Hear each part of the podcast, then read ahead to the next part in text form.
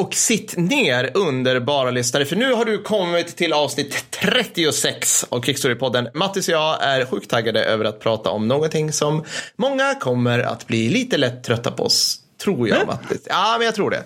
Nej, fast det varit ganska många som har velat att vi ska prata om det också. Ja, det är sant, men det är, samtidigt är det så här, jag vet inte hur vi ska ta oss ur det här levande, för att jag kommer typ kritisera någonting som typ alla som lyssnar på den här podden har extremt. Eller så här, jag tror, det, det, ja. Ja. vi får se helt enkelt. Vi ska prata Ja. om eh, svenskar i krig i FN-tjänst. Kan man säga så? Eller FN-tjänst generellt kanske? Vi har inte riktigt... Ja, eller eh, internationella insatser. Liksom. För, för att vi, vi, vi, jag tänker att någon dag så ska vi nog ha något avsnitt om så här, ja, men svenska krigsfrivilliga under eh, vad säger jag, tysk-danska kriget och Mm. första världskriget. Absolut inte andra världskriget. Eh, Bara för att vi ska vara lite, behålla vår hipster cred. Ja, Nej, men alltså ja. så här, svenska krigsfrivilliga generellt. Men, men det här är ju just in, alltså, ja. Internationella insatser? Eller Ja, utlands... precis. Internationella insatser, ja. Utlandsinsatser, utlandsmissioner. Utlandsäventyr. Det är det vi ska snacka om. Vi- Ja, precis. ja, men exakt. Och det, det, det, det är ju någonting som, som, som väldigt många har väldigt starka åsikter om. Alltså jag har noterat att så finns det ju en falang som är väldigt så här att det här är eh, typ så här, lite, det är nästan så lite krigarens vägstämning över det hela. Att det, det, det är det här liksom hyllandet och prisandet av, av svensk trupp i utlandet. Och sen så har jag noterat bland folk jag har eh, känt och träffat att eh, folk tror att man åker iväg på eh, fredsbevarande missioner i Kosovo för att typ så här eh, sätta eld på dagis eller Ja. liknande. Ja. Eh, det, det verkar finnas starka åsikter om detta, allt Ja, skjuta bruna barn, eh, liksom, ja, allt det där. Ja, mm. Alltså det måste vara Vietnam som gör att svenskarna fortfarande tror att alla krigsinsatser leder till att man gör det. Alltså att det, Ja. det är så starka kulturella minnen av Vietnamkriget ja, ja men...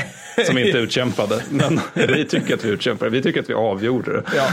Och, men som, och som veteran så, alltså, man, man, stött, typ, man har ju stött på de ytterligheterna, men de flesta är någonstans i mitten och säger jaha, varför då? Eller så här, liksom, Ja, just det, den just här det. Mm. liksom, man säger en svensk art, jaha, var det farligt? Eller hur var det då? Ja, jaha, så här. Det är pensionsgrundande.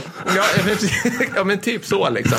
Mm. Det kan ibland så här, var det bra betalt eller vad gjorde man där? Och det verkar ju, var det nödvändigt? Ja, så här. Det är Mm. lite roligt. Ja, nej, men så det ska vi prata om. Ja, det ska vi faktiskt prata om. Vi ska prata om mig jättemycket om Ja, i det här avsnittet. precis. Vilket känns... Alltså jag är ju en, jag är ju en fullblodsnarcissist med så här galen megalomanni när det kommer upp. Men till och med den här nivån av hittepå känns... Nej, inte hittepå, men av liksom eh, utlämnande känns till och med ovant för mig. Så ska jag säga. Ja, alltså, det, det är också det här med att du går in i det här med ett, ett, ett drastiskt kunskapsövertag mot mig. för, du har, alltså, för den lyssnare som inte känner till det så har ju Per varit på mission i Afghanistan. Medan jag har absolut inte det. Utan jag har eh, skaffat mig en teoretisk kunskapsnivå Ja. om det hela. Vilket jag inte i det här fallet tror trumfar den praktiska. men, men. De Eh, kompletterar varandra, Mattis. De, det, det, Ja. kommer bli, det kommer bli en perfekt symbios, made in heaven. Förresten, Mm. vet du varför man säger att man åker på mission? Jag minns att jag hade en korr- korrläsare eh, som var väldigt noggrann med att man skulle skriva insats om det var innan 90-talet. Mhm. Och att, mission, att men mission gick bra efter 90-talet. Jag har inga, men det kanske, jag så här, spontan killgissling slash gubbgoogling är att det handlar om en, en anglicism helt enkelt. Alltså on a mission. Man är on a mission. Ja, ja. Nej, jag, jag vet faktiskt inte.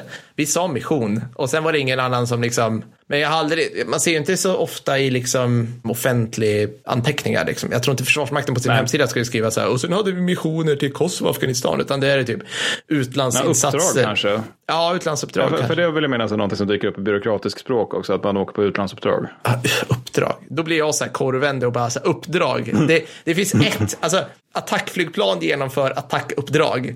Inga Ja. andra i Försvarsmakten eller någon annan genomför uppdrag. De löser Just just uppgifter. det. Nu, Just nu, nu, nu ändrar vi podden. Nu är det bara så här, det här kan Försvarsmakten inte ens själva skriva om ordentligt Precis, precis, det är första steget. Liksom. För, först så ska vi gå över till att bli en språkvårdspodd och Ja. sen så ska vi bli en preppingpodd tycker jag. Det borde dra in många. Men, innan vi kör igång, har du några shoutouts? Jajamensan. Jag har en till Bob Baxter på Twitter som delade en skön länk och framförallt en skön bild på att Shermans tillverkades i så stort antal att man konverterade en hel del till jordbruksmaskiner under krigets gång. Och det, jag Ja, gillar det här av flera gånger. Det är fräck fakta som jag inte visste. Ja, det är att ni där ute tar saker vi säger och liksom bygger på. Alltså så här, Ja. det, och det tycker vi är kul, för då lär vi oss mer. Så här. Och sen också att liksom, det var en bra bild. Jag gillade den bilden. Det var, Men också ja. hur sanslöst bortskämda amerikanska krigsmakten var redan under andra världskriget när det gällde materiell. Och då ska vi inte ens prata om hur det är idag. Nej. liksom. Alltså var det du som sa Mattis att de, de för jag, jag svarade det i någon tråd då när det här var aktuellt, att så här, de ansåg att de var så här färdigtillverkade typ 43. Då hade de Ja, gjort så här. jo. jo, men jag, jag, jag har sett det sägas i varje fall. Ja. Alltså att de efter det industriellt demobiliserade. Sen ska Ja. jag inte svära på att det stämmer, men jag tycker att det är en väldigt rolig formulering. Alltså, vi har allting vi behöver nu och så vi räknar med att vi borde vara färdiga till 45. Ja. Så blev det. Det är så jävla bra. Har du någon? Ja, jag har två. Den ena är från Mats Björkman som skrev på vår eh, Facebook-sida. Eh, kan tilläggas, vi har en Facebook-sida där vi lägger upp ut extra material eh, för, för varje avsnitt. Vi är lite dåliga på att ta upp den känner jag. Så jag tänkte Ja, det kunde vara bra, bra, att ha en shoutout därifrån. Men i alla fall, han sa angående mitt gnäll som jag har typ en gång i månaden Mm. om varför ingen vill att vi ska göra ett Vietnamavsnitt, det vill säga föregående ordinarie avsnitt. Det skrev han då, klart ni ska skildra även detta krig. Ni om några kommer lära oss lyssnare sånt som vi inte redan har koll på. I annat fall, så får, eh, I annat fall får vi i varje fall lyssna på era utsvävningar och episka skildringar som oavsett ämne och- eller krigsskådesplats är det som gör att man längtar så evinnerligt till varannan måndag. Stort tack Mats. Tack, och sen tack. var också från eh, Lukas Forsberg som, eh, som på vår Insta skrev vill börja med att tacka för en toppenpodd. Få poddar vars avsnitt man faktiskt vill lyssna om. Finns alltid något roligt man missade att höra första gången man lyssnade. Och sen hade han en förfrågan Mm. eh, och det var att vi ska säga någonting om spanska Främlingslegionen. och det fick mig att tänka att vi ska ha ett avsnitt som heter typ Hipsterförbanden eller någonting Ja. där vi kör dem. Det är någon, jag vet att någon annan som vill, att vi ska snacka om belgiska expeditionärskåren på östfronten under första världskriget. Yes! Och det är ju alltså Yes! nästan maximal hipsterkredd över den. Alltså om alla känner till tjeckiska legionen, vad är det jämfört med de här hjältarna i pansarbilar? Eh, men så det, det kommer, det kommer definitivt faktiskt. Sen får vi se när det gör det. Och då kommer naturligtvis spanjorerna med. Men, men han tog också upp någonting där med, för det var ganska många som har hört av sig och sagt att han lyssnar om på avsnitten. Det tycker jag är roligt Ja. naturligtvis. Men det, är också, det har slagit mig att jag tror det finns en fördel där med att vi är en historiepodd snarare än en men säg så här, politikpodd. Alltså Ja. Jag brukar lyssna på U- P1s USA-podden och det tycker jag är intressant. Och sådär. Men, men det är fortfarande så att det går inte att lyssna om de avsnitten för att det är ju dagsaktuellt. Nej, precis. Och då precis. finns det en fördel med att hålla på med historia för att den Ja. är ju där den är. Och dessutom har man ofta facit. Till skillnad från det vi ska prata om nu där man i många fall inte har facit. Och där liksom, förmodligen det här podden kommer stå sig sämst om Ja. 50 år. De andra kommer vara helt perfekta. Liksom. men, men, eh, men just det, det, det, jag tror är en del anledning till att vi så sällan snackar om moderna krig och konflikter. Just det här med Ja. att vi gillar ju båda att man ändå kan liksom göra någon form av utvärdering. Och jag menar, om man tar typ så här Irakkriget. Då är så här, jag är fortfarande lite osäker på varför gick de någonsin in Mm. 2003? Alltså det är den nivån. Alltså vad har det lett till? Uh, jättemånga Ja, men det- grejer, ändå- men vi vet ju liksom inte. Ja, det var ändå 20 år sedan. Man vet fortfarande inte. Så det, det är sån jävla lagg på, Ja. på det här med historia Ja. tyvärr. Liksom. Alltså typ så här, Ja, egentligen liksom, har det skrivits färdigt om Falkland? Ja, kanske Nej. inte det heller. Liksom. Det kommer ju fortfarande Nej. ut så här, nya rön och, i, och i fakta. Liksom, sådana här saker. Så att, Nej, eller Balkankrigen. Alltså det är ju liksom hela Balkan är ju fortfarande någonting, eller inte Balkankrigen, Jugoslavienkrigen. Jag Mm. tenderar att säga fel på de där två. Jugoslavienkrigen, det är ju fortfarande liksom att eh, de gånger jag har varit i forna Jugoslavien, eh, då, då har det liksom varit påtagligt att det här med kriget fortfarande är en grej. Och det är Mm. ju, alltså det är ju 30 år sedan nu. Och det är klart det är det, för att det finns så många som fortfarande lever och har minne av det hela. Och också, Ja. det, var, det var någon taxichaufför jag träffade där i Kroatien som konstaterade. Är du Cecilia Ja. Uddén? Nej, men han konstat, ja, men jag kanske är det, jag är den här podden Cecilia Uddén, men det ser jag fan som en hederstämpel. Ja, Nej, men han, han, han, han sammanfattade liksom hela Jugoslavienkriget med sentensen eh, In peace the Balkans are heaven, in wartime they are hell. Och det, ja. Det Fint. kanske är så också. Och apropå det, ska jag Ja. börja med den här eh, grejen om utlandsmissioner med ett exempel från just BA01. ja, härligt. Ja, BA01, vad var det för något Per? Det var en mission 1994. Eh, Ja, var det nästan. 94? Näst, 93. 93, 94. Ja, 93, 94. Ja. till, eh, till typ Bosnien. Ja, Eh, precis. Ett gäng svenska Också- soldater. Ja, Ja, också känns som en av våra, liksom, lite som du brukar säga, skorpigare missioner om man säger så. De, de, de, de, de, de, de, de råkade ut för en hel del skit och jag tänkte nu ta ett exempel på detta. För det vi har här då, det är pluton Alpha Sierra som en del av BA01 som har uppgift att eh, skydda Bakovici mentalsjukhus den 25 december 1933. Och det här eh, mentalsjukhuset då, det befinner sig typ liksom smack dab mellan eh, muslimska och kroatiska ställningar. Och, och det, det, det gör ju liksom att det är lite svettigt att vara i det ingenmanslandet. Och då helt plötsligt då när svenskarna har dykt upp, då så dyker kroaterna upp och säger att de vill att samtliga muslimska sjuksköterskor ska ut ur sjukhuset och till dem innan klockan 17.00. Annars jävlar. Och det var förmodligen inte bara för att de ville typ så här, jag vet inte, kolla upp lite så här hjärt, konstiga hjärtljud eller liksom Nej, så här, de nej, hade ont i nacken. nej. Det var inget, nej, vi tror Nej, inte det. det var nog inte det. Det, det var nog inte jättebra. Nej. Var på, jag då faktiskt hittade, eller grävde fram lite citat från några som var där då. Den första plutonchefen Steve Simpson som när han fick höra detta beskriver hur då ammunition delades ut och jag går runt med gruppcheferna för att tilldela stridsställningarna och för att repetera den stående order vi kallar megafon. Anders, chef för första grupp, frågar mig om det verkligen ska bli strid nu och då svarar han inte vet jag men eftersom vi och patienterna inte klarar av att vara utan sköterskorna så ska, vad ska vi göra? Det går inte heller att lämna ut dem till kroaterna. Förbered dig så långt det går så får vi se. Och sen så fortsätter han. Utanför vårt område finns minst en kroatisk bataljon grupperad. Instick, det är ganska mycket om man är en pluton. Slut instick. Eh, klock, klockan tickar instick. på och klockan tickar, tickar på och under eftermiddagen övar vi vår stridsplan och de olika omfall vi kan tänka oss. Alla kan se att vi i- alla fall kommer att förlora om det blir någon omfattande strid. Då, återigen, vi upprepar detta. Det är alltså svensk pluton mot kroatisk bataljon och de ändå bestämmer sig för att äh, men vi ska vara kvar här. Det tycker jag till att börja med är ganska ballsy. Men sen har vi då den här gru- gruppchefen då som han kallar för Anders, som är Anders Karlsson. Han beskriver senare då, när orden väl har sjunkit in går luften ur mig. Jag tänker först resignerat, så det är så här det ska ske, den sista striden. Vilket skitet och oglamoröst ställe att göra sorti, på. Men vi gör ju rätt, vi skyddar sjukhuset. Det är vi som är de moraliska väktarna i denna galna och sjuka dal. Sviker vi nu tappar vi helt perspektivet, fotfästet, vår mänskliga värdighet och hela vårt uppdrag skulle helt sakna mening. Så slutcitat. 16.30 inleds granatkastarbeskjutning mot de svenska ställningarna. Svenskarna gör sig redo för strid. Man sätter ut prickskyttar och man har liksom KSB, eller KSB-skyttarna redo för strid. Medeltunga bandmatade. Mm, mycket bra. Indeed. 17.00 kommer då Kroaterna utlovat att nu jävlar ska ske och rakt av ingenting händer. Nej. Sen går det ytterligare en timme och Kroaterna vill ha eh, nya förhandlingar. Och resultatet av det här då, det är högsta beredskap under hela natten, vilket känns ganska be- begripligt. Och orsaken till att Kroaterna håller på så här, det är att det är kanadensare som har hållit sjukhuset tidigare, eller mentalsjukhuset. Och de hade order att inte besvara eld under några som helst omständigheter. Och då är det Ja. att Kroaterna vill testa de nya beskyddarna Ja. i grund och botten. Men sen när de ser att svenskarna bröstar upp sig och att de faktiskt kommer besvara eld om de blir angripna, då inser de att det här kommer ju ändå kosta blod att ta skiten. Så den här Steve Simpson, då, plutonchefen, eh, han säger, skriver senare då att han och den kroatiska chefen, citat, kommer så småningom underfund med att vi inte vill ha den situation som har uppstått, uppstått och kommer fram till en mer lagom lösning. Jag måste säga att Underbart det är, svenskt.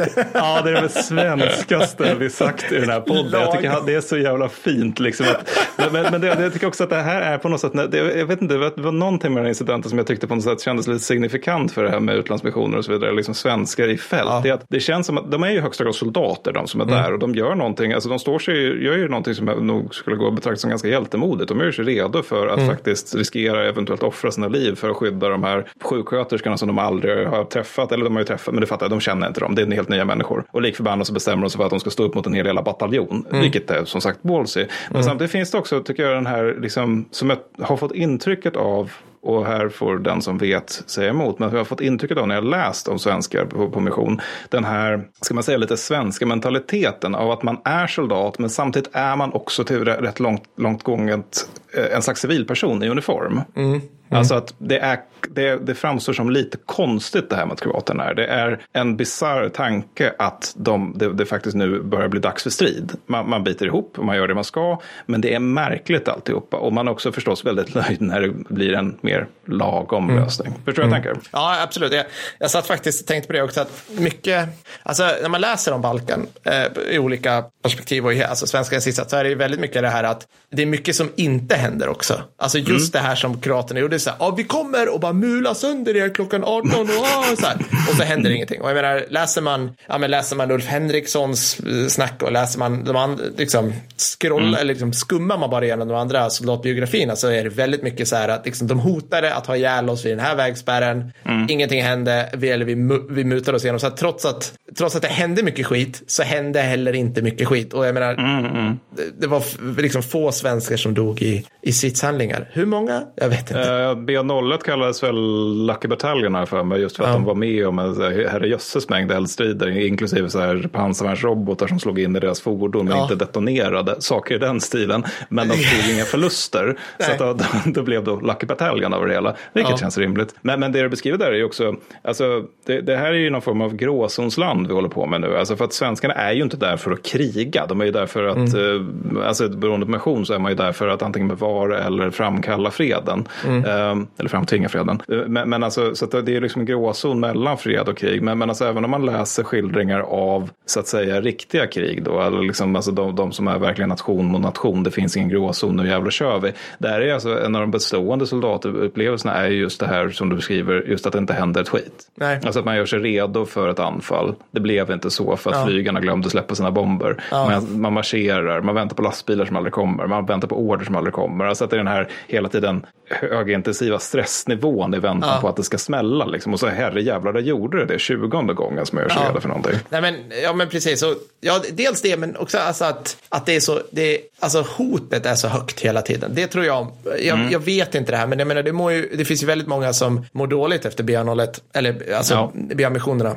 Några som kanske lyssnar på det också. Och, eh, där, där har jag fått intrycket av att absolut, det kan hända saker eh, som gör att framkalla liksom, att du får eh, ett syndrom utav det, ett stresssyndrom utav mm. det som håller i sig. Men det kan också vara så att stressen är så hög över tid och du har, att du inte kan liksom be, alltså det är svårt att bearbeta det på något vis. Liksom, mm. För att du har, du har sånt hot emot dig. Men, ja. ja, precis. Och där tror jag att bidragarna just när det gäller BA-missionerna är att de, de, de, såg en del grejer som var riktigt jävla mm. risiga också. Ja, det är väl Stopp Do, det heter mm. det här där eh, det var ena eller andra sidan Ja, mm. de hade massakrerat en hel by mer eller mindre. Mm. Alltså att just den där, det är ju inte all, det är långt ifrån alla missioner som har den aspekten av det där. Mm. Men alltså just när det gäller Balkan så finns det ju den där alltså folkmordsaspekten som mm. FN-styrkorna faktiskt var tvungna att på något sätt hantera. För det mesta mm. var det ju att de kom dit senare och var liksom vittnen till det hela snarare än att de mm. kunde avbryta det hela. Precis, ja, nej men så är det. Och jag menar, jag, ty jag tycker Balkan är intressant också för att till skillnad mot Kongo och Afghanistan så är ja. det så här att du tar svenska liksom, om säger så här, plutoner och så släpper du dem i ett regelrätt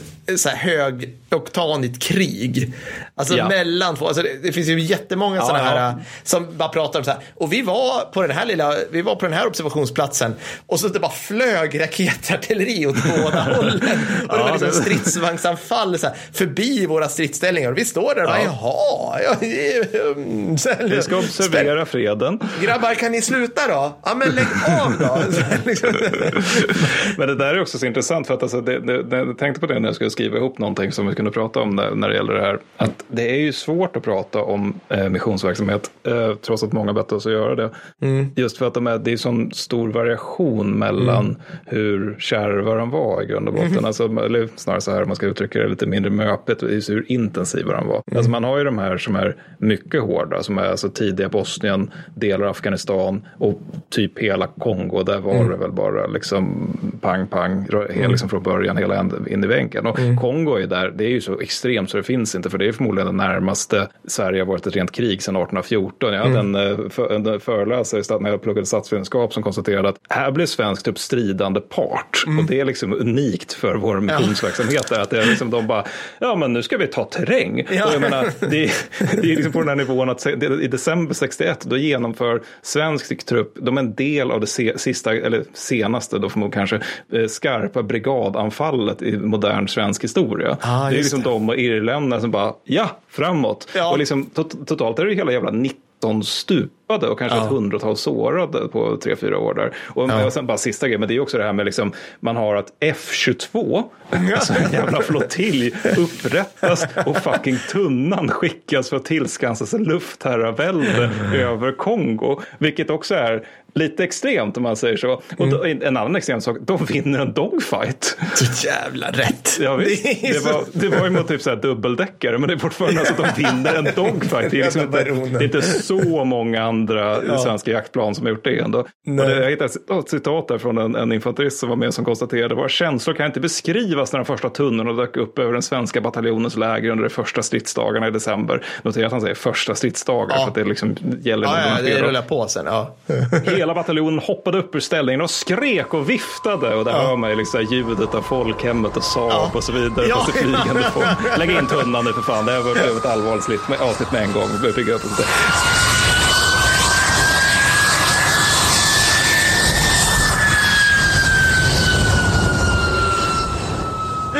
Men sen så har vi liksom, så det är det liksom. Och där, sen finns det ju också en variation inom det. Att du beskriver Afghanistan som att det är, eh, vad var det sa du, FS-18, FS-19 som var mot- väldigt, väldigt hårda. ja, ja. Och Precis. att de kanske lite senare inte är fullt så hårda. Nej, precis. Exakt. Så skulle man kunna säga. Jag, jag, kan problematisera det längre fram. Men, men alltså, i varje fall, jag gillar att du är inne på en skala här. För att jag tycker ju liksom att, jag ska inte säga att inom, inom liksom subgruppen utlandsveteraner att det finns så himla mycket nivåer. Så här. Men jag, tycker, jag tycker så här, du som lyssnar, om du har varit på en slapp mission, äg det. Alltså, så här, bara äg det. Alltså, har du varit på KS06, sprit och sex missionen, bara kör på det. Tryck upp t-shirt. Har du varit på Cypern? alltså, alltså bara äg det. Jag, jag, jag, hoppas, jag måste ta reda på det här, om så här Cypernmissionerna, om deras så här missionsböcker, du vet. I, liksom Afgan, alltså, så Afgan, I min här, och så här, då står ju folk liksom med så här vapen, du vet, och solbriller på ett berg och så jävligt badass. Jag hoppas bara att liksom, att, att liksom Cypernböckerna är liksom Suntrip, så här Lasse Åberg, att vet, de tittar fram med så här urklippta kartongbitar och så hej! Och det, de har så här bastkjolar på sig, liksom fredagens uppträdande och liksom att de, de är nere Alltså, på på- stranden och liksom. På vårt gamla jobb så, så var det något tillfälle, det var någon, någon, någon farbror som hade skrivit en bok som hette typ FN på Cypern eller någonting. Ja. Som egentligen bara handlar om den svenska verksamheten där. Ja. Och jag minns att jag hade som arbetsuppgift att jag skulle försöka sälja in den boken. Om man ska sälja in en bok om militärhistoria tenderar man att göra det via sånt som är liksom, ja men ni Combat, vet det ja. sexiga. Alltså det sprängs saker. Och här var jag så att jag bläddrade, bara, det var ökade spänningar då och då. Bildmaterialet var typ så här, folk som stod i kallingar och hade en sån här, en, en sån här du vet, handharpun som de fiskade med i grunt vatten. Va? Fan vad nice. Det var lättare att sälja, sälja in stålstormen, det måste jag säga. Men för, Ja. för det är ju en grej, alltså, det, det finns ju även de mindre intensiva. Alltså, Mm. man, Cypern är ju, det är ju typ så här paradexempel känns det som. Det kanske är vi som är fördomsfulla, det kanske var, var hur kärt som helst. Men, Ja. men jag, jag har sett så här SR-dokumentärer där det är så här, svensk, ettan, för det fanns ju bara en kanal då, nere, nere på någon, så här, någon, någon, någon bar på Cypern. Och det är en massa svenska soldater där, deras officer också där, alla dricker. Reporter frågar, ja men, eh, alltså på den här typiska, som jag försöker imitera nu, så här 60-70-tals radio-tv-rösten. Ja. men eh, är det så att vissa av de här eh, unga flickorna här är eh, prostituerade? Och alltså officeren han, han typ bara garvar. Alltså det är liksom på nivån, alltså det verkar, det verkar inte ha varit så kärvt om man ska vara In, sånt. ingen medieträning för den officeren på den tiden. Nej, nej, inte, det var inte som bara... skriker om. Inte som det skriker om. Nej, men sen så, inte lika illa. Men, men alltså Sinai vad jag förstått var inte heller så där jättehardcore heller. Nej. Sen var det många av dem som skickades från Gaza och Sinai till Kongo. Så att det blev Mm. lite annorlunda. Och sen sena Kosovo, som du har beskrivit sakerna i alla fall, var ju också ganska lugnt. Ja. Och eh, Liberia vet jag inte, det, men det, det har också fått intrycket av att det var ganska lugnt. Alltså att det var säkert jobbigt att vara där, det är inte så jag menar. Utan men alltså att det inte var det här med att de, de stod och höll en skyttegrav mot horder som kom Nej, springandes. jag tror de gjorde mycket patruller och sen, eh, men sen, det, som du sa, det var jobbigt att vara där. De fick typ så här, de fick stry, om jag har för mig rätt så fick de typ stryka alla sina kläder. Alltså de, de hade typ ett tvätteri, jag vet inte om de skötte det själva, och så fick de ut kläderna därifrån och så fick de ställa sig och stryka med strykjärn Jaha. för att döda alla typ så här maskar. För att det är ju Ja. fucking regnskog och då bara, det. det ska liksom, Just det. sög, ja på något vis där, jag vet inte, otrevlig jävla terräng i varje fall. Ja, men sen också en annan som, som kan vara värd att ta upp som Ja. jag också inte har någon egentlig aning om, det är ju Mali. Och jag vågar faktiskt inte riktigt uttala mig om det, för jag har fått lära mig att en stor del av Mali-styrkan faktiskt lyssnar på den här podden. så kul. Att, ja, men det, Ja. ja. jättekul, det tycker Ja. jag också är trevligt. Men så jag vågar inte uttala mig om det är liksom eh, ett litet Stalingrad eller om... Nej, jag, jag vågar uttala mig om det. Ja, det, är är så. Du- arg, du det, är så. Förlåt, det är så varmt att man blir arg. Ja. Det är så, så jag sammanfattar Mali. För det är det jag har hört från folk som, det är så jävla varmt att man blir typ arg. Och att typ så här, man, man får för sig att göra sådana här, så- alltså det är återigen, jag tror det här är varje mission lite grann så här att svenska, svenska officerare framförallt kommer ner med jävligt hög, liksom, "Åh, kom igen nu, nu kör vi, det ska vara enligt by the book och det ska vara ordentligt. Så att typ så här, någon bara, eh, fan, jag, jag hörde det här från en polare, han tittade på liksom när fallskärmsjägare, eller från fallskärmsjägarkompaniet eller något så här, skulle göra innästling eh, fram till en by i typ så här 45 graders värme över sanddyner. Så att de skulle liksom göra en oplats där framme. Liksom. Han typ tog och tittade på dem och ja, typ, de dog ju halvvägs. Det var ju liksom Men alltså, inte... det är ju bokstavligen talat så varmt att man bränner sig på sanden. Ja, alltså att det, ja. det gör ont på allvar på sanden. Ja, ja men och det där, det där har vi pratat, alltså, där finns ju också, där ska jag, där, nu kan vi väl göra alla, nu, vi kommer lika gärna göra alla i det här avsnittet, ja, nu är jag så här, men, men typ så här, det här redigare förgänget som bara, ja men kolla Kongo, det var så jävla mycket kärvare. Jo, det var kärvare, men det var också så jävla mycket enklare, för du hade, du hade en kortärmad skjorta, du hade en stålhjälm, du hade din k-pist, du hade Ja, lågskor. Nej, men liksom, Ja. alltså kolla på vad folk bär det är typ fucking Mali nu. Alltså, visst, Mm. de har fått så Under Armour shirt som fläktar lite grann, men det är fortfarande så här 15 kilo kroppsskydd, Ja, visst. 800 magasin, x antal sådana grejer som man inte fattar att alltså, det läggs på så jävla mycket personlig utrustning på enskilda Mm. soldater ju mer det går. Och speciellt nu när jag tror jag kan tänka mig att Sverige är extremt eh, obenägna att ta förluster. Ja. Eh, för så har det varit länge och då, då blir, och det här har ju gått, ja, jag kan ta det sen när vi pratar om Afghanistan, men det här har gått kanske lite för långt, så ska jag säga. Mm. Ja. Jo, men också så att när det gäller den där jämförelsen Kongo och andra missioner Ja. och så vidare. Så jag tror jag skulle gissa att en delanledning till de alltså, extrema, får man väl säga, dödstalen i- under Kongo-missionerna torde ju också vara just som du säger att de, de har ju liksom inte kroppsskydd. Nej. Alltså de, de, de, de har ju, alltså, de, de har ju typ samma, samma kläder som jag har på mig nu, fast de är i strid och i ett mycket varmt land som de inte känner till så mycket. Men också liksom typ så att de har ju inte en medevac värd namnet förmodligen. Liksom, jag menar, det finns ju säkert, inte så, men jag menar, den moderna sjukvården har ändå kommit en bit sedan 60-talet, det är jag ute efter. En grej till angående Mali, för jag, jag känner en, en uh, tjej som har varit både där och i Afghanistan och hon, hon beskrev det bestående intrycket av Mali som att det var så jävla märkligt. Alltså att det, det, det är en, kon, alltså en märklig plats att vara på. Dels den här stora öknen och dels värmen, men också liksom att man åker in i byar och det hänger döda hundar från telefontrådarna och man förstår liksom inte varför gör det det? Och det är liksom, finns ingen som riktigt förklarar det för en. Alltså att det, det just är en väldigt konstig upplevelse. va? Och sen så vill jag minnas att du sa att, att det också finns klar risk för att det blir betydligt jävligare, alltså rent stridsmässigt så. Det har jag hört i varje fall. Att det, det, det, det, är, ja, det är öppna spjäll mellan liksom insurgenter i Mali och Al-Shabaab och ah, fan, Al-Qaida och IS och jag har ingen aning. Alltså allt det där skiten. Men, eh, men det, det där är intressant. Jag, jag har bara en magkänsla också att, för att så här är det just nu. Precis, alltså gud, det här kommer ju verkligen tidsbestämma det här avsnittet ska jag säga. Ja. Det här är ungefär, får jag bara dra en annan parallell innan jag mig in på Ja, det. Det här är lite grann som, eh, har du tänkt på att Hasse och Tage, who, I, whom I love såklart, Ja, ja, självklart. deras material, jag skulle säga minst hälften står sig inte så jävla bra. För att de ger Alltså, sig jag, tror, på... jag tror vi har tappat hälften av alla Patreons Förlåt. på att vi, vi har sagt vissa saker så här långt. Nu tappar vi andra halvan. det gör vi, liksom, det det är en så apatriotisk grej att säga. Jag vet, jag vet, jag vet. Ja, men, men alltså för att, eh, hälften av säga bara, för att de tar upp så här eh, aktuella politiker Mm. Ja, och ja, ref, yes, riffar yes. på det. Så att, ja, det var bara en rolig grej. Men, men, men jag har ju en känsla av, för att nu från och med typ några år sedan, alltså när Mali liksom, ja, det tuggat på, så har ju liksom fler och fler förband i, mer eller mindre sagt att vi kan inte skicka trupp dit för att vi kan inte, eh, vi kan inte bemanna det som är viktigast nu, det som ÖB, liksom, regeringen har pekat in att vi ska skydda, det är nämligen Sverige, liksom, så därför vi finns. Så jag vet ju att till exempel har ju, ja, men Kustjägarkompaniet har sagt nej till att skicka eh, trupp i viss utsträckning. Det får mig att tro att det inte är lika mycket Alltså det här som du sa med att de inte förklarar varför hundar hänger. Det är för att jag kan tänka mig att officerarna bara, jag bryr mig inte riktigt. Alltså vi är ett jävla fuck it. Medan i Afghanistan, då hade vi officerare du vet, som lusläste flyga drake. Och lusläste liksom, alltså så här, ja men du vet, jag ska förstå kulturen. Alltså det var mycket sånt där eh, innan man åkte ner liksom missionsutbildning och sådär. Och det, ja, jag är lite, jag är lite osäker på om, om det är li, alltså om folk är lika mycket vakna under de powerpoint-presentationerna och går och köper böcker själva och du vet, gör den egen liksom. Jag, jag, tänker, jag vågar absolut inte uttala mig. Men, men, men absolut. absolut. Nej, men, men, men, vi får komma lite grann till det också. För ja. just det med att det är så stor variation i missionsintensitet. Liksom, ja. intensitet, eller liksom vart, vart folk har varit och liksom att det har varit så lång tid också. Alltså, ja. Om man ska vara riktigt petig så första missionen är ju NF-mission och det är ju SAR-bataljonen som skickas i Sarland. Det är, apropå softa missioner för det, ja. var inte så,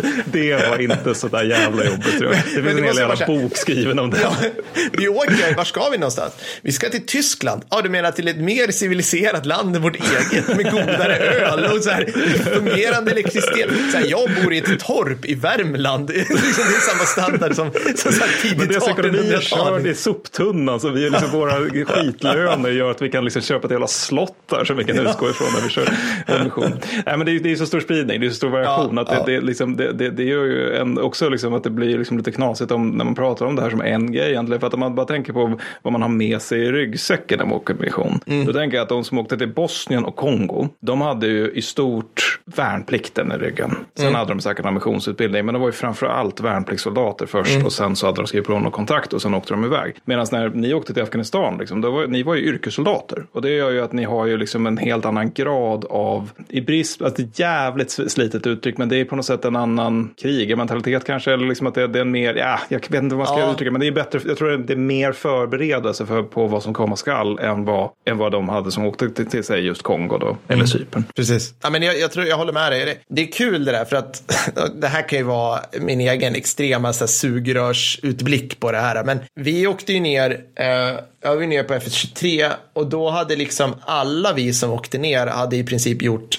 eh, alltså missionsutbildning sex månader innan. Eller, ja. Sen hade alla gjort MBG 11. Mm. Och innan det hade alla gjort minst sin värnplikt. Så det var, det. var liksom två och ett halvt år av kontinuerlig utbildning. Och så åkte mm. vi iväg liksom. Mm. Och, och det, det, var ju liksom, det här var ändå, på, alltså det var rätt många som åkte ner och de som kom efter oss, då hade, man märkte liksom lite grann att så här, luften hade gått lite ur Försvarsmakten. För på den här tiden så fanns det, fanns, Mattis, det här var på den tiden vi hade 11 bataljoner. Alltså punkt. Det är väldigt, väldigt alltså, få bataljoner. Ja, liksom så, så det var så jävla jobb att dra runt hela den här missionsapparaten. 11 liksom. bataljoner. Alltså jag, jag har just läst böcker om andra världskriget där det står liksom i bisats att 11 bataljoner försvinner under några timmars strid. Liksom. Alltså det, ja, liksom ja. icke fullbemannade bataljoner. Så att just det. Gängen som kommer ner efter oss, nu inget illa om P7 sådär, men, men jag upplevde att de var ju, de hade ju inte gjort samma sväng och de var mycket, Nej. mycket färskare. De var, som jag upplevde det, liksom, det du beskriver lite grann direkt mm. från värnplikten. Alltså mm. det, man märkte liksom, det kommer ner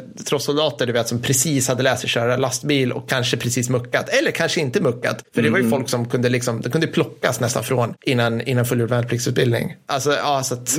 men, men, samtidigt, det är också en ganska intressant aspekt av just det här med pliktsoldater. Det är att mm. Peter Englund var nere och hängde med. Jag, jag, var inte riktigt med på om det var BA01 eller BA02. Jag, jag, försökte, jag fick inte riktigt gå ihop med datumen när han publicerade den här texten, men skitsamma. Han var nere och hängde med en av de tidiga eh, BA-styrkorna då. Och eh, han konstaterade att det fanns en ganska stor fördel med, med svenska för detta värnpliktiga kontra, han jämförde då med brittiska yrkessoldater. Mm. Och menar, brittiska yrkessoldater vid den tiden, det var ju så här, ja, men så här hårdhudade folk från någon industriort som en, eller någon gruvort som Thatcher la ner. Liksom, ja. Där ingen haft jobb sedan 80-talet. Alla har tandhygien som påminner liksom en genomsnittlig liksom diskbehov mer eller mindre. Ja. Och sen så när de är 17 så går de med i Royal Marines för att de inte, det liksom finns fan inget annat val. Och sen så blir de svinbra soldater. Mm. Men han konstaterade att de har också en klar nackdel när det gällde just det här fredsbevarande aspekten mm. av det hela. Alltså att de, de, de visste liksom inte hur man gjorde så mycket annat än att vara soldater. Medan i det svenska förbandet så fanns det ju alltid någon snickare, alltid någon rörmokare, alltid någon elektriker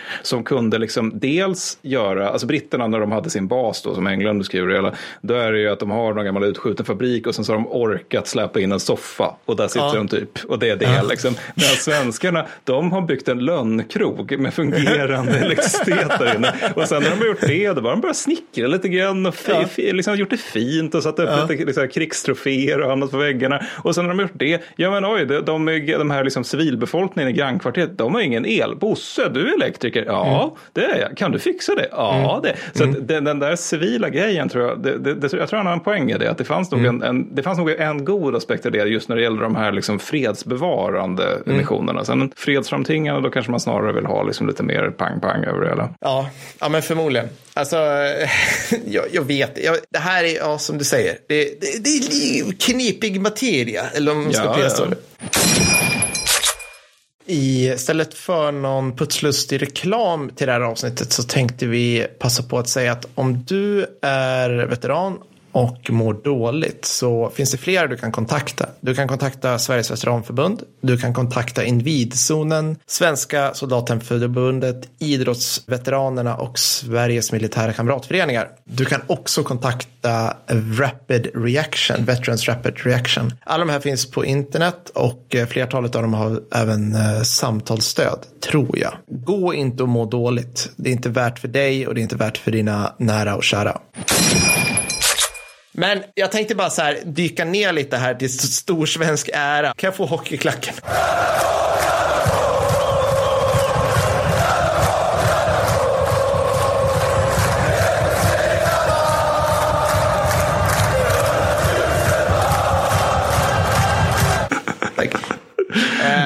Bakom sköldmuren i West of Masari Sharif. Ja. Bara för att säga det, vart vi är i tid, för det här passar jävligt bra Mattis, för att flaggan, den svenska flaggan halades för sista gången för bara någon vecka sedan. Alltså man, man har nu av, avvecklat den svenska närvaron i Afghanistan. Helt mm. enkelt. I varje fall där uppe. Så att jag tänkte bara tänkte bara säga det, liksom, att när vi pratar om kontraktsoldater här också, och det här nu kommer jag göra folk förbannade igen, för att jag, jag har lite emot den här uh, veteran bro-stämningen, mm. freedom, yeah, eller, nej, eller så här, liksom just, just att jag upplever inte som att det finns ett, ett bra naturligt sätt för liksom svensk kultur att möta svenska veteraner riktigt när de nej, kommer hem. Det är så jävla antingen eller liksom. Ja. För att är man, alltså, ingen är ju värnpliktig som åker. Och jag, jag kan känna så att jag hade ingen, jag hade inte haft någon att skylla på om det hade skorpat till sig. Jag hade liksom nästan vad som än hänt så hade jag aldrig kunnat säga, men ni förberedde mig inte för det här. Eller Nej. jag fick inte veta att det här skulle kunna hända. Eller du vet, äh, alltså även om liksom även om jag skulle liksom, ja, bli alltså, lemlästad eller något sånt där så visste jag på något vis vad jag gav mig in på. Mm. Sen kunde det ha blivit liksom mycket sämre men de, de sa ju inte så här, det här kommer vara en lugn mission. Vilket det typ blev kan man säga. Men de, det hade kunnat bli mycket värre men förstår du vad jag menar liksom. Mm, så ja, visst, visst. Därför blir jag lite så här att, jag tycker absolut remember everyone deployed liksom. Men mm. remember everyone deployed is earning jävligt mycket pengar. Eh, och, och liksom, alltså nu kommer jag bli, alla bli skitförbannade. Nu säger de så här, det är skitdålig timlön. Jag vet att det är skitdålig timlön. Ja. Men jag menar, det, grejen är den att det är jättemånga som vill åka. Det är framförallt mm. jättemånga som har velat åka. Så att, jag menar, de, jag skulle säga att de få som har fått åka och sen valt att åka igen och du vet sådana här grejer. Mm. Det, det, är inte, det är inte synd om de människorna på det sättet som vi menar synd om. Alltså de, liksom, ja, nu har jag gjort alla arga, förlåt, klipp allt det här.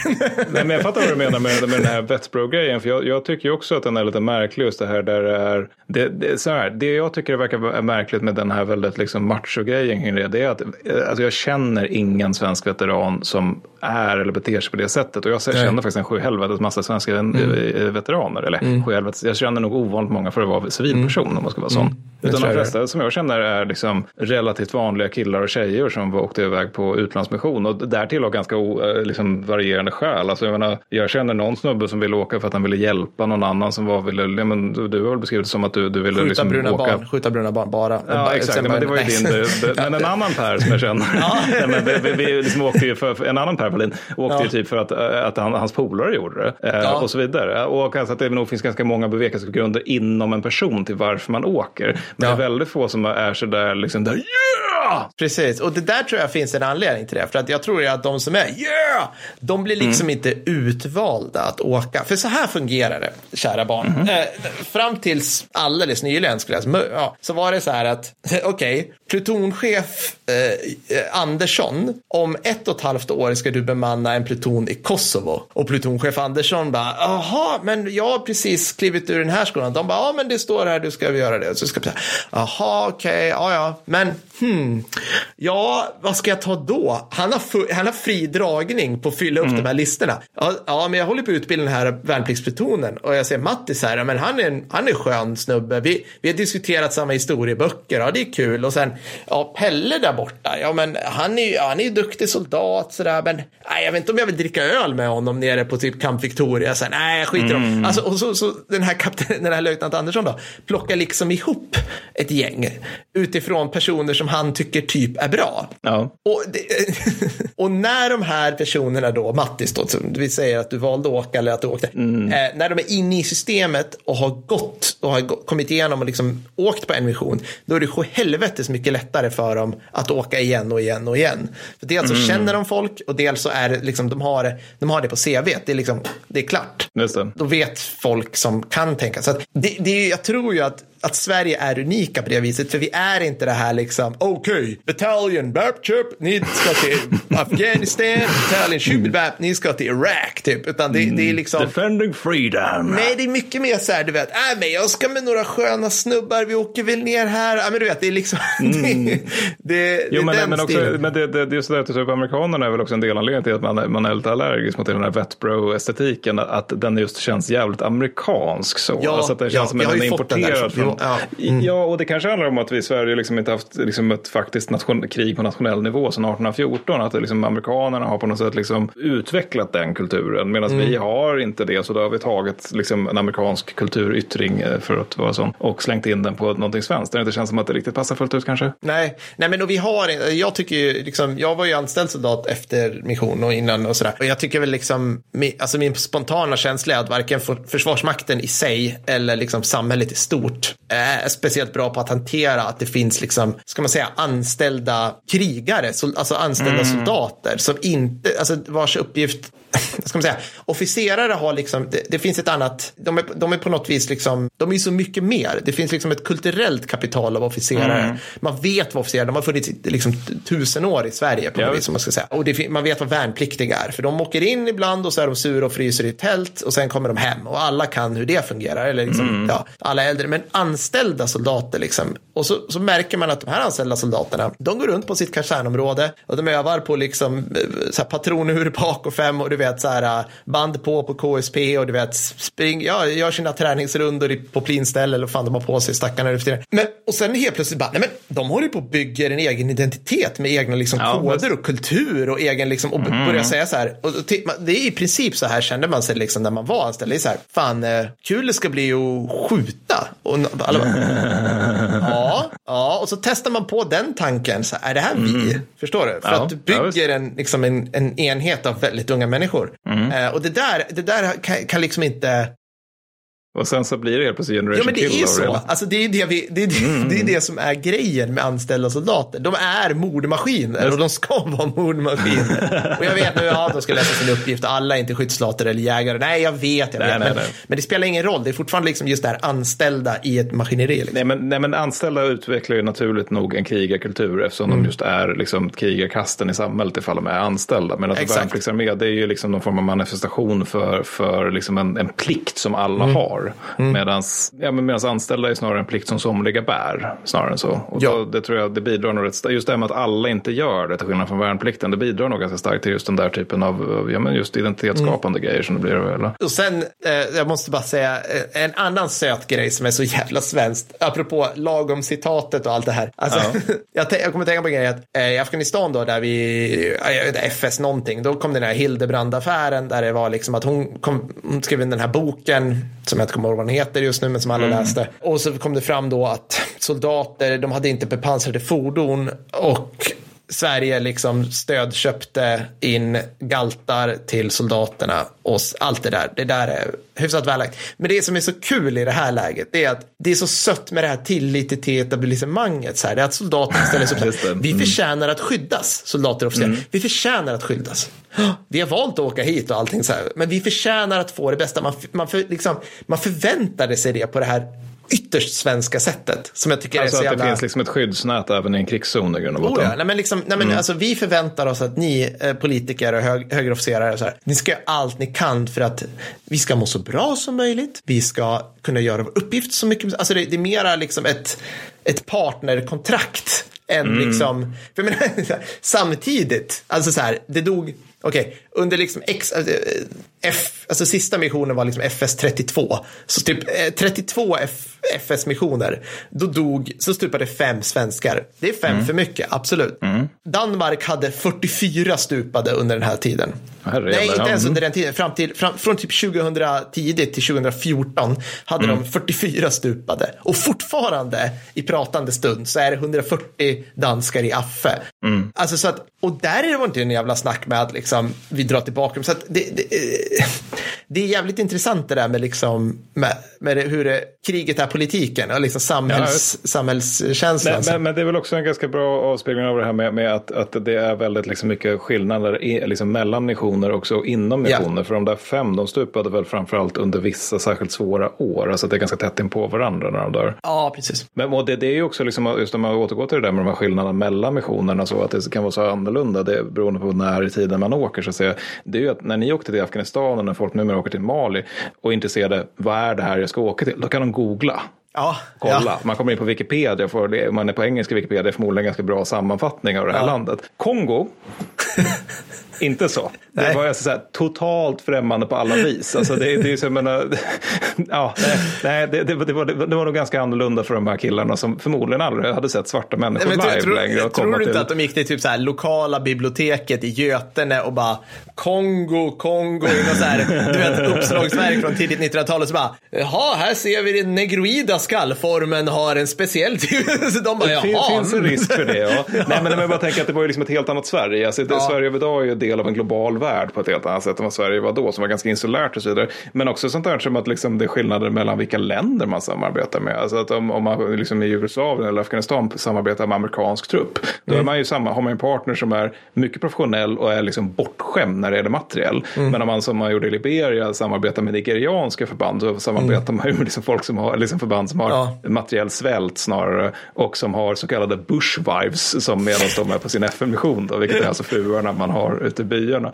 Och sen så förstås, eh, det, det var du inne och tassade på, men jag tror det var en ganska stor och radikal skillnad på hur att komma hem. För att alltså, jag hörde för några år sedan en, en eh, Sveriges Radio-dokumentär om Afghanistan-veteraner och då var de flesta mådde väl helt okej okay efter att komma hem, men så var det vissa som verkligen var så jäkla trasiga efter det. Det var mm. inklusive en kille som han, när han skulle gå på ICA så hade han med sig skarpa handgranater för att han, han, han kände att han kände sig liksom inte trygg annars Nej. utan det. Nej. Och då är det ändå så att Afghanistan, där fanns det ju ändå en debriefing. Det fanns ja. liksom det, det, liksom, numera finns det fredsbaskans-parader. Jag vill minnas att man har medaljutdelningar. Det finns monument över det hela. Och jag får uppfattning om att Sverige har åtminstone blivit bättre på den här typen av ritualer som soldater uppenbarligen behöver. Mm. Alltså att stenålderskulturer förstår att när den unga krigaren kommer hem så måste man sitta i tipen mm. tillsammans med de äldre krigarna, röka något, något opiat och liksom få ur sig den här extrema upplevelsen man har ja. varit med om. Ja. Men det jag förstod det hyperrationella Sverige, typ så här 20 119 eller något det Det är så här liksom vikten av ritualer för soldater. Ja. Alltså jag, tror, jag är ganska övertygad om att när man avskaffade eh, liksom medalj efter medalj efter medalj under 1900-talet så var det nog med någon så här om, om uh, uttalande i stil med att ja men det är väl bara onödigt, vad ska de med ja. det till? Det är bara en metallbit. Men det är, det är uppenbarligen viktigt för somliga. Men om man jämför det, liksom det som ändå finns och att folk ändå kommer, uh, man skyddsnät när man kommer hem i, och liksom att folk trots det mår för jävligt av förklarliga skäl när de kommer hem så kan man bara tänka sig hur det var för Kongokillarna. För det ja. var ju så bara spark i röven, ut i civil civilsamhället. Ja. Möter liksom en befolkning som till rätt stor del sammanblandar Kongo med Vietnamkriget. Mm. Liksom. Alltså det, det, är, det, det, det, är nog en rätt stor hög trasiga människor efter de missionerna tror jag. Ja, jag tror det. Jag, jag intervjuade, intervjuade en Kongo-veteran och han var ju helt normal svensk pensionär. Liksom så. Mm. Hade sen börjat jobba som polis tror jag. Sådana saker. Men min mormor berättade ju när det kom tillbaka folk eh, till liksom Västgötaslätten där. Att, att mm. de var ju så här rasistiska, alkoholiserade skitstövlar. Ja. Kom, alltså som eh, liksom, så att jag tror ju att det där, det fanns inget som förklarades för dem. Helt plötsligt så bara Nej Helt plötsligt så ville alla döda dem där nere. Massa svarta människor ville döda dem. Varför vill svarta människor döda mig? Ingen vet. Skjut dem mm. eller dö. Är du vet, och, alltså, mm. och så bara min polare stupade här, gör där och sen kommer de hem och så bara här, ta en, liksom, ta en spritflaska, prata ut med dina känslor hemma i torpet. Hej då. Liksom. Ja, men sen också att det i deras fall fanns ju inga andra veteraner att tala om Nej. som man kunde tala ut med. För att alltså, Nej. det är ju annars en grej när jag, som jag läst via Karl Malantes, alltså att när, när han kom hem från Vietnamkriget, då var en viktig del av hans sätt att komma tillbaka till en form av fred, liksom, även sinnesmässigt, Mm. det var att han kunde prata med veteraner från Korea och andra världskriget. Ja, att de hade liksom en. Mm. gemensam upplevelse där av den här skiten. Återigen, man sitter i typen med de äldre krigarna. Mm. Men i Sverige, framförallt när det gäller Kongo, då, eftersom det inte fanns någonting lika skarpt innan då, vem fan skulle man snacka med? Någon så här Ja. gammal Waffen SS-veteran? Nej tack, Ja, det är nej. nog mer få människor. nej, men, så att det, men, jag tänkte bara att vi skulle avtal, avsluta lite grann med att snacka om det här med strid, för det är ändå en aspekt där det hela. Ja. Eh, Du har väl jag en har teori om- fler grejer. Här kommer du Ja. inte bli av med mig än på en stund. Nej, nej, men, jag men, du, du har väl om inte annat faktiskt upplevt strid på sätt och vis? Ja, det har jag gjort. Eh, Alltså, ja, men okej, då kan vi komma in på det här, för det här är, det här är lite roligt och hemskt. Men det, Mm. det spelar ingen roll. Men, jo, men precis, vi var, eh, det var i Afghanistan och vi skulle gå i, eh, i night location, West of Mes, eh, ute i öknen. Och ja, ni som vet, ni vet, men det, det är liksom, eh, när jag säger Mes så är det Masar Sharif som är en stad stor som Göteborg och eh, allt trubbel, alla tallisar och insurgenter hängde i byarna West of Mes. Och i de byarna har Sverige gjort typ 740 operations, alltså från FS tidigt till FS nyss. Liksom. Och det som man gjorde då, eller i alla fall som var modus operandi branden när jag åkte ner, det var att i så här enorma bepansrade konvojer rulla ut till de här byarna tidigt som fan på morgonen. Och så öppnade man väg hela vägen. Och det man säger öppna väg, det betyder att alltså, antingen har man en markradar som åker längst fram och, och, och då eh, skannar efter eh, vägbomber och idéer. Eller så har man typ KSB-skyttar Jöke Jöksson och hans polare som går med minsökare. Just det. Och det här tar sån jävla tid. Så när jag säger, när jag pratar om min upplevelse så kom jag ihåg att jag var liksom den strategiska vicekorpralen långt bak i den här bilkön. Jag vill bara så att alla är med på, jag försöker inte göra det mig Nej, nej, nej, nej. häftigare på något vis. Men i varje fall, och sen då, jag kommer inte ihåg vad vi hade gjort på dagen, men på kvällen åkte vi ut och så gick vi i night location. Och så höll vi på eh, och eh, skulle göra mat. Så vi tror vi kokade vatten eller något sånt där. Och då stod vi bara ra- långt ute i öknen i en slags trekantsformation. Jag gör så här så folk ser. också. Jag kanske kan lägga upp en bild därifrån. Jag har inga, eh, ja. Och sen, nej men s- sen var det inte mer än att så här, vi, vi snackade, eh, tagit av oss stridsutrustning och allt. Och så, så var det, så hörde man typ så här. Och då var det någon som bara skydd! Och man bara va? Typ, och jag gick väl lite grann och ställde mig mot galten. Liksom, så här. Och då visade det sig att då, hade, då sköt folk inifrån de här byarna West of Mes. Så sköt de raketer och missade. Alltså de kanske hade skjutit tre, jag har ingen aning. Men de missade med så jävla lång, alltså med så jävla mycket att det var, att man inte ens hörde nedslagen. Men nu Ja. var det en då som var tillräckligt nära så vi hörde den, om jag fattar rätt. Och så såg vi, alltså eh, nedslagsplatsen kanske alltså 500 meter bort. Eller fem, ja, mer kanske. Och så gjorde alla uppsättning, uppsätt, uppsittning och jag, man tog på sig alla grejer. Oj, oj, oj, oj, oj. Och så typ så här, ja men återigen, det här var alltså tallisar som sköt, eller liksom folk som blev tvingade att skjuta åt tallisarna. Som inte hade fått liksom senaste handbok insurgent utskickad till sig. De missade den attachment i mejlet liksom. För att på den här tiden så man gav sig liksom inte på ISAF då, alltså Nej, nej. västerländsk trupp där, rakt på. För det som hände var att typ två stycken SIT 290 gick upp i bredd och sköt tillbaka så här 3P-ammunition med sina exemplariska värmesökare. Nej men liksom, de, såg, Ja, ja. de ser ju allt, när de, om de vill se allt. De där jävla Ja, de öppnade eld med ett visst teknologiskt övertag om man säger så. Ett visst teknologiskt övertag. Så att, ja. Ja, och det där sabbade väl lite grann vår nattsömn. Det var väl ungefär det som hände. Men, men det, det är intressant det där, för du, du, du beskrev det som va? När, när, att du, du faktiskt kom Ja. beskjutning vid det tillfället. För, för det är så jävla återkommande grej när jag läser veteranberättelser och det hela. Framförallt de som var, alltså, vad man ska säga, värnpliktssoldater, alltså de som inte var yrkesarmén då. För, för där är liksom så här, många av dem, när, när, som jag läste i alla fall, de, de, de vittnar om så här, när de blir beskjutna, en allmän känsla av va? Nej. Ja. Och sen så när de då dyker upp någon officer som säger att det händer där, det här händer nu, liksom. Nu ska ni öppna eld mot dem där för de försöker döda er. Då uppstår känslan av nej. Ja, ja. Alltså att det är en så här overklighetskänsla. Liksom. Ja. Och det är, för, det är väl liksom knappast konstigt med det, något konstigt med det. Alltså det är fredssoldater som kommer från eviga fredens land och därtill inte är yrkesmilitärer. Alltså det känns Nej. ganska självklart att det är så. Men, men, men samtidigt, jag hittade också några stridsberättelser som, som väl talar lite grann om hur, hur jävla jävligt det, det har varit på sina stunder. Jag hittade bland annat någon Kenneth Roser som var med Kongo. Han beskrev hur i mörkret och endast 3-4 meter framför mig skymtade jag en knäböjande gestalt med ett gevär. Jag såg ett gult eldsken och fick samtidigt en fruktansvärd kramp i hela kroppen. Trots obeskrivliga smärtor förmådde jag inte skrika ut mitt lidande där jag låg och vred mig på marken. Inte ens läpparna ville skilja sig, åt.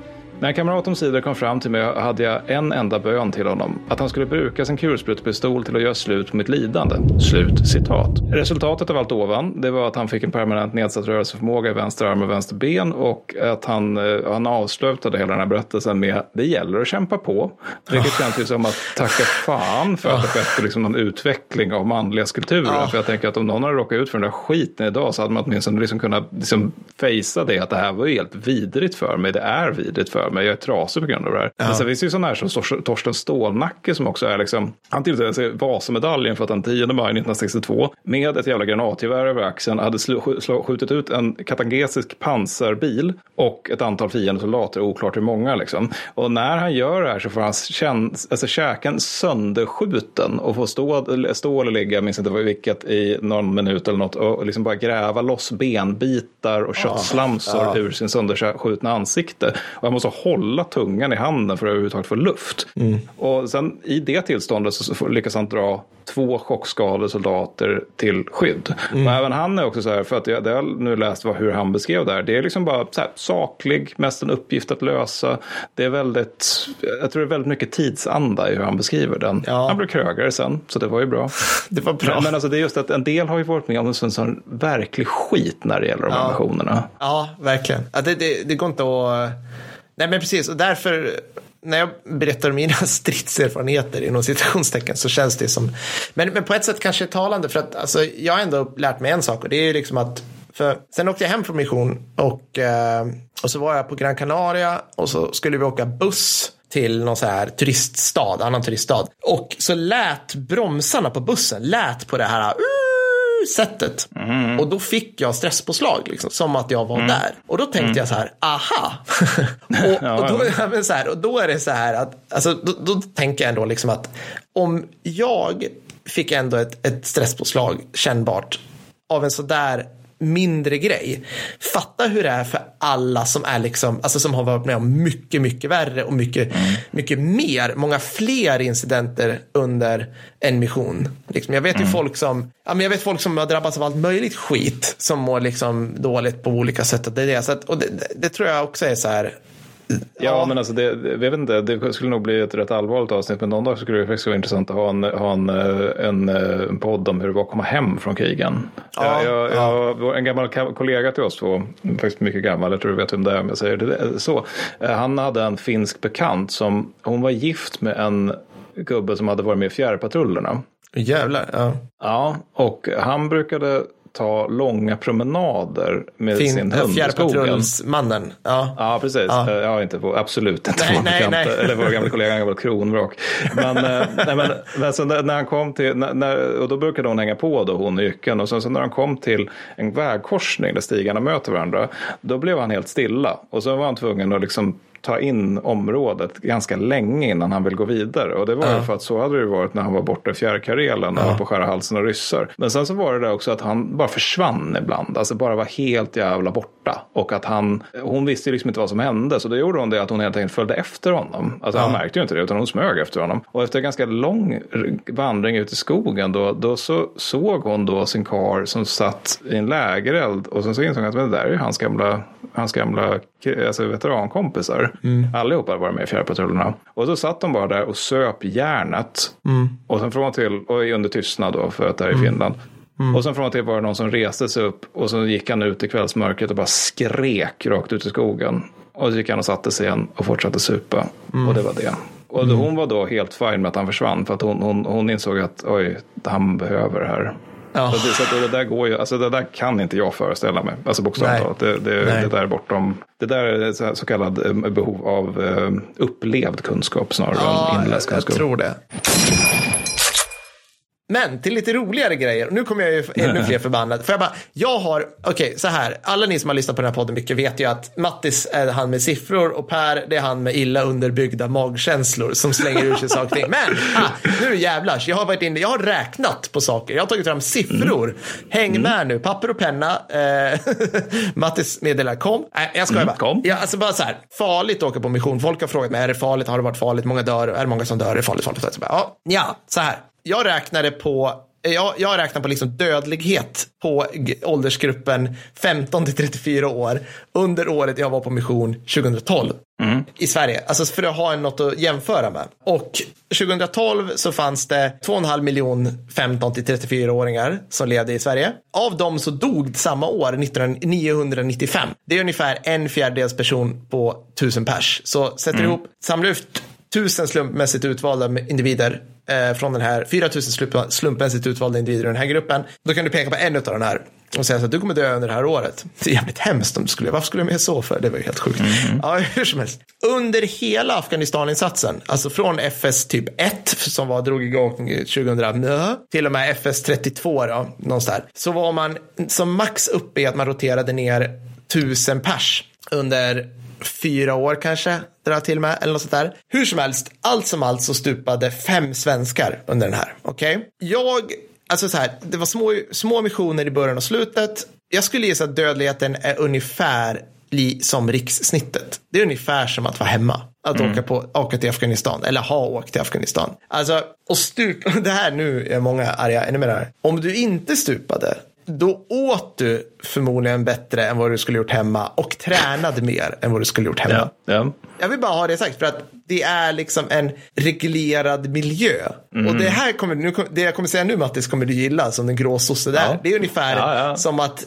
man vill att folk ska kröka på krogen och inte mm. hemma för att det är en kontrollerad miljö. Alltså det är exakt så det fungerar ja, du, på mission. Du, du, du, tycker att man ska ha soldater i en krigszon för att det är en reglerad ja, miljö? Eller? Okay, jag tycker jag det. Skicka alla. Nej, men, men helt ärligt, jag vill bara få liksom jag tycker bara det är roligt att få lite perspektiv på det. Är, du, är det du är ute efter att det är liksom den där gråzonen vi pratade om tidigare? Alltså att det, det, är någon form av krigstillstånd men det är inte krig, eller? Ja, eller vad fan är jag ute efter? Alltså, jag bara menar att det är en sån jag tror man gör en otjänst till veteraner eh, när man bara säger så här, åh ni åkte på något farligt och sen är det mm. liksom off, sen är det klart sen. Det, då har man liksom sagt det, alltså, det är som att, alltså ja det kunde vara farligt då, men, men liksom, jag tror liksom att eh, det var inte så jävla farligt. Alltså, det, Nej men alltså, för många är nog liksom det farligaste kanske inte att vara där utan att bära med sig den här liksom, känslan av låg eller högintensiv stress av att bara vänta på att någonting ska ske. Det kanske är betydligt farligare för dem när de väl kommer hem för att det är någonting som är ganska tungt tungt vägande i ryggsäcken så att säga. Ja.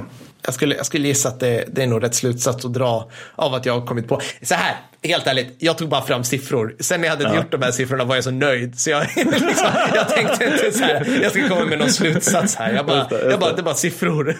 Just det, just det. det är så ovanligt. Ja, nej, men, ja. men jag bara liksom en sån här liten avslutande fundering ja. om inte du har ja. För vi börjar dra över tiden nu. Ja. Men det är på något sätt att uh, Svensk, Sverige som nation har som vi alla vet inte befunnit sig i ett krig sedan 1814. Nej. Så ligger det till. Svenskar har däremot befunnit sig i krig och då är det i vissa fall så är det ju frivilliga till exempelvis världskrigen. Mm.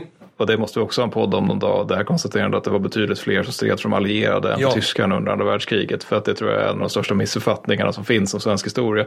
Men det andra är ju liksom, den andra gruppen är ju just de som åkte som frivilliga till missioner. Och grejen är att, som jag var inne på tidigare, jag tror att Sverige nog är ganska väl situerat att skicka fredssoldater just på grund av att vi har den här liksom lite alltså, okrigiska stämningen i landet. Mm. Det tror jag är bra om man skickar fredssoldater mm. och också i många fall att man också har andra kompetenser än att bara vara soldat eller bara inom citationstecken. Men sen så det jag funderar på lite grann och som jag nog inte är ensam om att fundera på det är ju om det här om, det, om vi är liksom helt jävla lämpade att ta hand om folk som kommer hem på ett rimligt eller värdigt sätt. Mm. Alltså, alltså mm. återigen det där med att ha någonting tungt vägande i ryggsäcken. För alltså, de flesta svenskar jag känner i alla fall, de, de uppfattar krig som någonting som är A. Dumt, eh, B. Som svenskar inte håller på med och eh, C. Frä, helt främmande. Och då, då, någonting jag undrat över lite grann då är hur vi liksom som kultur nästan är hur väl situerade vi är att bemöta de som varit ute i faktiska krigszoner och upplevt krig och sett död och varit i strid och eventuellt tvingats döda andra människor för att skydda mm. sig själv eller andra. Alltså min gissning är att vi har rätt ordentligt mycket att jobba på där. Ja. Eh, Det är bara min spontana killgissning. Det är en bra killgissning. Alltså, man kan ju ta en sån här grej att veteranmottagningen på Akademiska sjukhuset i Uppsala öppnade för typ så här två år sedan. Alltså, det är liksom så här, wow, Mm. det är snabbt jobbat hörni. Bra, jobb, bra jobbat Precis, sjukvården. precis. Det här, hade vi behov av det här sa vi. Katanga, var det någonting? Eh, oh, vadå liksom? Ja, eh, ja, men det här var ju kul. Har vi, har vi, Ja. är det någonting jag lovade i början? Jag, sa så här, jag, lo, jag teasade grejer i början av avsnittet. Ja, men jag tror jag har betat av det mesta. Ja, vad bra. Jag ser redan programbeskrivningen framför mig i vårt minst peppiga avsnitt Ja, hittills. ja men det är det verkligen. eh, nej, men det här Men det kanske kul. kan vara okej att vi är lite allvarliga från och till också. Jag tycker också Eller det. Ja, eh, ja, och vi bjuder in såklart. Eh, om ni tycker något, om ni har åsikter om det här avsnittet så kommer vi läsa det om ni skickar det till oss på någon form av kanal. Ja, vi finns där Mm. vi finns helt enkelt. Är du Patreon så når du oss ju jävligt direkt och smatt genom eh, Patreon helt enkelt. Ja, och eh, jag svarar på alla jävla Instagram-DM som ni skickar. Ja. Så skick, om ni vill något, skicka. Det behöver dock ta jävla massa tid att svara på. Men det är mest roligt å andra sidan. Så det är rätt sällan det är du är ful. Det kommer Nej. säkert förr eller senare. Det är för att du inte är det, Mattis. Ingen Ja. kan hävda det. Hjältehår, spanskt bandithår, fenomenal volym och tjocklek. Jag älskar det. Haha! Aha! Men eh, nästa avsnitt är Patreon-exklusivt. Och Ja. det vet vi icke vad det är än. För våra stolta patroner har inte röstat om den. Nej. Men Men. Avsnittet efter det är Legion. Ja, La Legion. La Legion. Franska. Det är också en lite rolig grej för att orsaken till att det blev så det var att patronerna får rösta om vad de Patreon-exklusiva avsnittet ska handla om. Och det blev helt jämnt skägg mellan Legoknektar och Legionen, alltså 37 procent och 37 procent. Så att vi kom fram till att avsnitt 38 blir sålunda om Främlingslegionen. Ja, för ni verkar vilja ha det. Ja, det har också varit så här jättemånga icke-patroner som velat att vi ska ha det. Jag vet inte Ja. hur vi ska prata om, men ja, det, det blir nog säkert bra. Men det är fransmän, det kommer lösa sig. Alltså, det, Ja, det kommer, det kommer bara ge med sig. Nu vet jag precis vad vi ska prata om. Vi ska prata om RC4. Det är något av det mest otroliga som har hänt. Men ja, Vi ska aldrig nämna Nordafrika, det blir bara RC4. ja, det kommer bli fantastiskt. Gött! Nej, men det var väl det tror jag. det var det. Ja, bra. Vi syns snart. Så ska jag säga. Mm. Hej då. Ha det gött. Hej.